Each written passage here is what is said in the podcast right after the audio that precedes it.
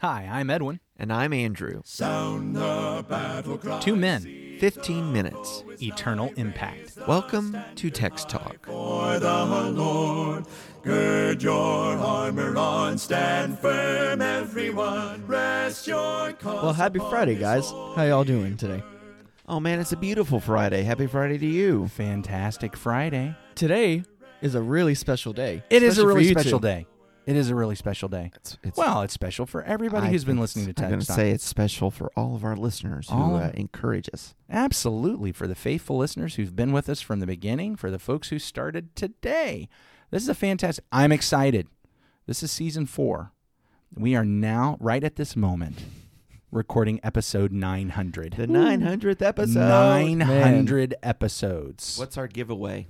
the gospel? Oh, because it's Friday and it's always Good Friday on Text Talk. And so we're going to talk mm-hmm. about Psalm mm-hmm. 100 and we're going to look for Jesus in Psalm 100. That's what we do here on Fridays. That's right. In the Psalms. Mm-hmm. Oh, you know what I've forgotten to do? We've uh-huh. actually determined, people have asked us, we've actually figured out what season five is going to be. If the Lord Oh, wills, yeah. and we continue on into September as we move into a new school year and we start kind of a new new year plan of bible reading at the livingston congregation our season 5 reading is going to be the writings of john Yes. so we're going to read through the gospel according to john we're going to read his three letters and then we're going to read the book of revelation Yeah. and right now the plan is to do this exactly the way we've done it before where we take one chapter every week Mm-hmm.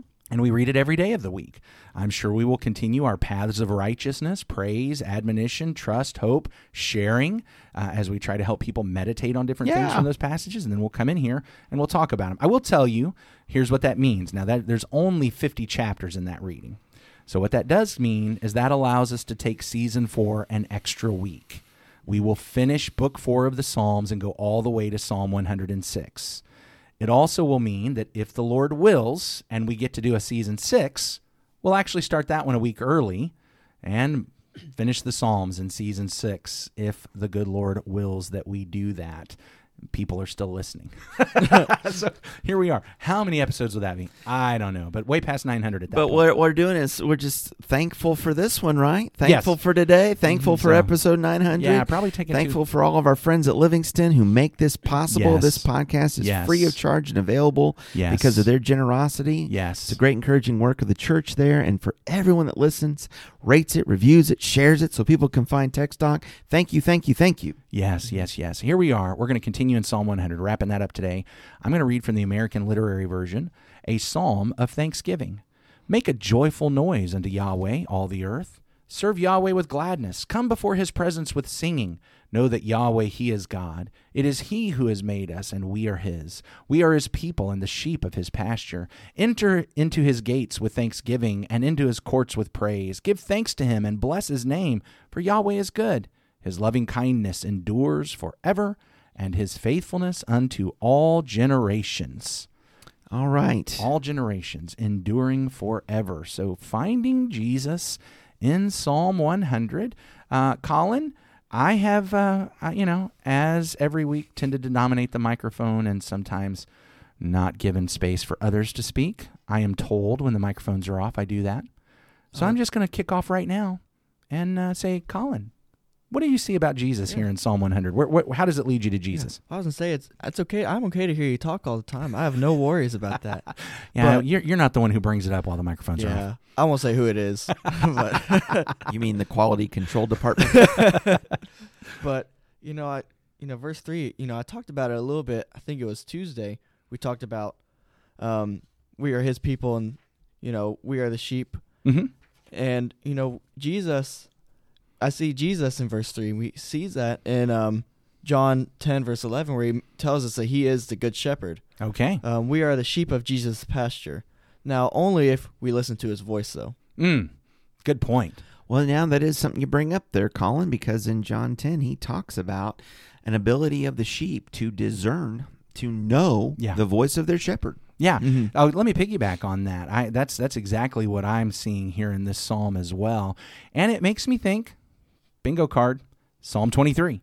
Uh, so, many, so many take us back. It takes us back to Psalm 1, Psalm 2, and also to Psalm 23. I mean, all these all these psalms that bring up sheep and shepherds and pasture uh, remind us of that shepherd psalm. The Lord is my shepherd; I shall not want. Uh, as it just talks about the benefits and the blessings of letting God, letting Yahweh be the shepherd, and Jesus, of course, is the Lord. He is Yahweh. He is incarnate God, and He is the good shepherd. And that entire strand of teaching throughout all of the Old Testament about sheep and shepherds. There's the good, the bad, and the ugly about sheep and shepherds in the Old Testament. And Jesus is bringing all that to bear. He is condemning the bad shepherds, the thieves, uh, the hired hands, and he sets himself up. He is the good shepherd, the son of David, that God is giving to collect and gather his people, to heal and to bind.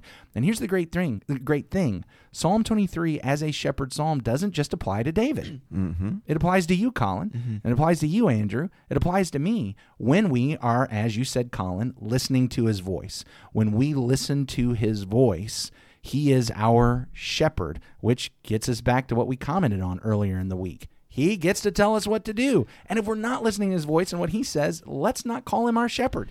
Uh, well, yeah, there's some integrity about that. We have to allow his rod and his staff to guide us, guard us, protect us. So, one of the places where I see, uh, that was an awkward transition. but But I that's want never happened on Text Talk before. Never.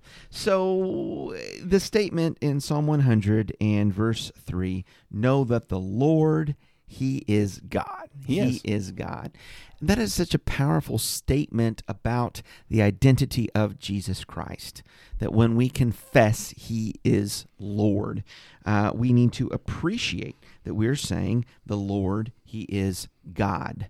All right? Yahweh, He is Elohim, but Jesus is Yahweh. Yes. And that is a big, big deal. Big deal. Uh, that was what the apostles were preaching and trying to persuade people to believe that here is God. The Word has become flesh and dwelt among us, and the fullness of the Godhead dwelt in him. But in Acts chapter 2 and verse 36, uh, know that this Jesus whom you have crucified, Jesus, God has made him both Lord and Christ. Lord and Christ. And they needed to accept that. They needed to trust that. And so respond in their uh, repentance and in their baptism. In Romans chapter 10 and verse number 9, Romans 10 and verse number 9, the scripture says, If you confess with your mouth that Jesus is Lord, and believe in your heart that God raised him from the dead, you will be saved. For with the heart one believes unto righteousness, and with the mouth confession is made unto salvation. So when I confess that Jesus is Lord, I'm saying that Jesus is God, fully God. I'm not saying that Jesus is a lesser God in a pantheon of gods, and I'm not saying that Jesus is a created being okay some type of phantom i'm not saying that he's a lesser spirit whether you want to call him the you know the first place angel or something like this Not i'm saying he is fully god fully god fully man lord and christ absolutely the truth about Jesus there. Which, of course, brings us to a very difficult topic here on a Friday when we're probably all wore out and exhausted, as we're going to talk Trinity. Yeah. I mean, let's just face it. It is Yeah. a tough topic for us to grasp.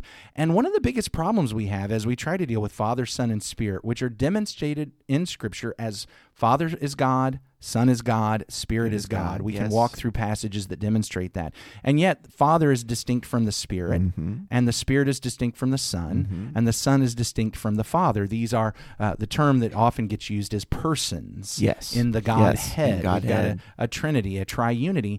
And for millennia now, as as those who have studied the New Testament recognize that's the truth, that's what we have, they try to come up with illustrations. Oh, it's it's like a three-leaf clover. Oh, it's like the sun. Oh, it's like the problem is anytime you look at those illustrations, there's a point at which they all break down and actually teach something false Mm. about God. Jesus is not a part of God like the yolk is a part of an egg. yeah All right. because he's fully god yeah, and Jesus is not a, a, a mode of God Mm-hmm. like the light is a mode of the sun. And all of these Yeah, things end up yeah. teaching errors about the relationship of God. In fact, I think what we need to understand is that God is so unique, there's simply not an earthly illustration of this nature of God. Which goes back to that holiness, right? Yes. He is so apart. back to Psalm 99, the separate, the transcendence. And while I cannot give you an illustration of God, I think I can give you an illustration of the trouble we have trying to understand this. And uh, this is something I, I years and years and years ago I read a book called Flatland, which is not about God. It's about math. It's about geometry. Mm-hmm. But there, there's a thing that happens in the story part of that book that I think this is the perfect illustration of the trouble we have as finite, mm-hmm. earthly, limited beings understanding God who presents himself as Father, Son, and Spirit, and yet one. And in, in Flatland, the story is of a two dimensional plane. Two, and it's hard for us to even fathom two dimensions. The best we can do is maybe look at this piece of paper I'm holding up.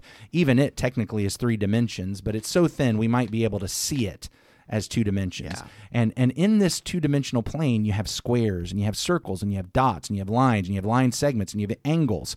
But as they interact with one another, looking along that, there's no height. There's no height. Yeah. All they actually see of one another is line segments. Yeah. You know, they, they don't get since they can't see from above, they don't see circle or square or rectangle. So try to imagine that in your mind. Then imagine a three dimensional object intersects that plane, a cube intersects that plane. So, like if you took a, a cube and pushed it down through this paper, all right, just imagine that was happening. Or, yeah, if we had video, you could see Andrew shoving a pin through a piece of paper. Imagine that.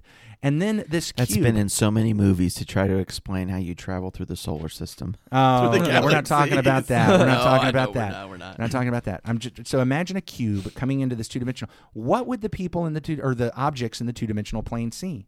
They would actually still just see a line segment. Mm-hmm. Now they might be able to go around it and recognize some angle, but then imagine the cube tries to explain to him what he actually is. Mm-hmm.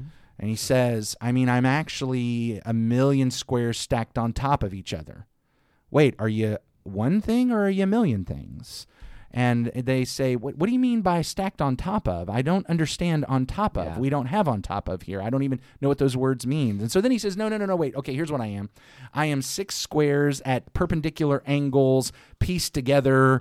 So, wait, are you one cube or are you six squares? I don't quite understand how that works. And what do you mean angled together and angled up? And so as as the cube is trying, so th- look, the cube is not an illustration of how God works. I'm not saying that. What we find here is an illustration of we have God who is in, for lack of a better term, ex- resides in a dimensional existence that we do not understand or experience, trying to use our language to give us some sense of his existence and his nature.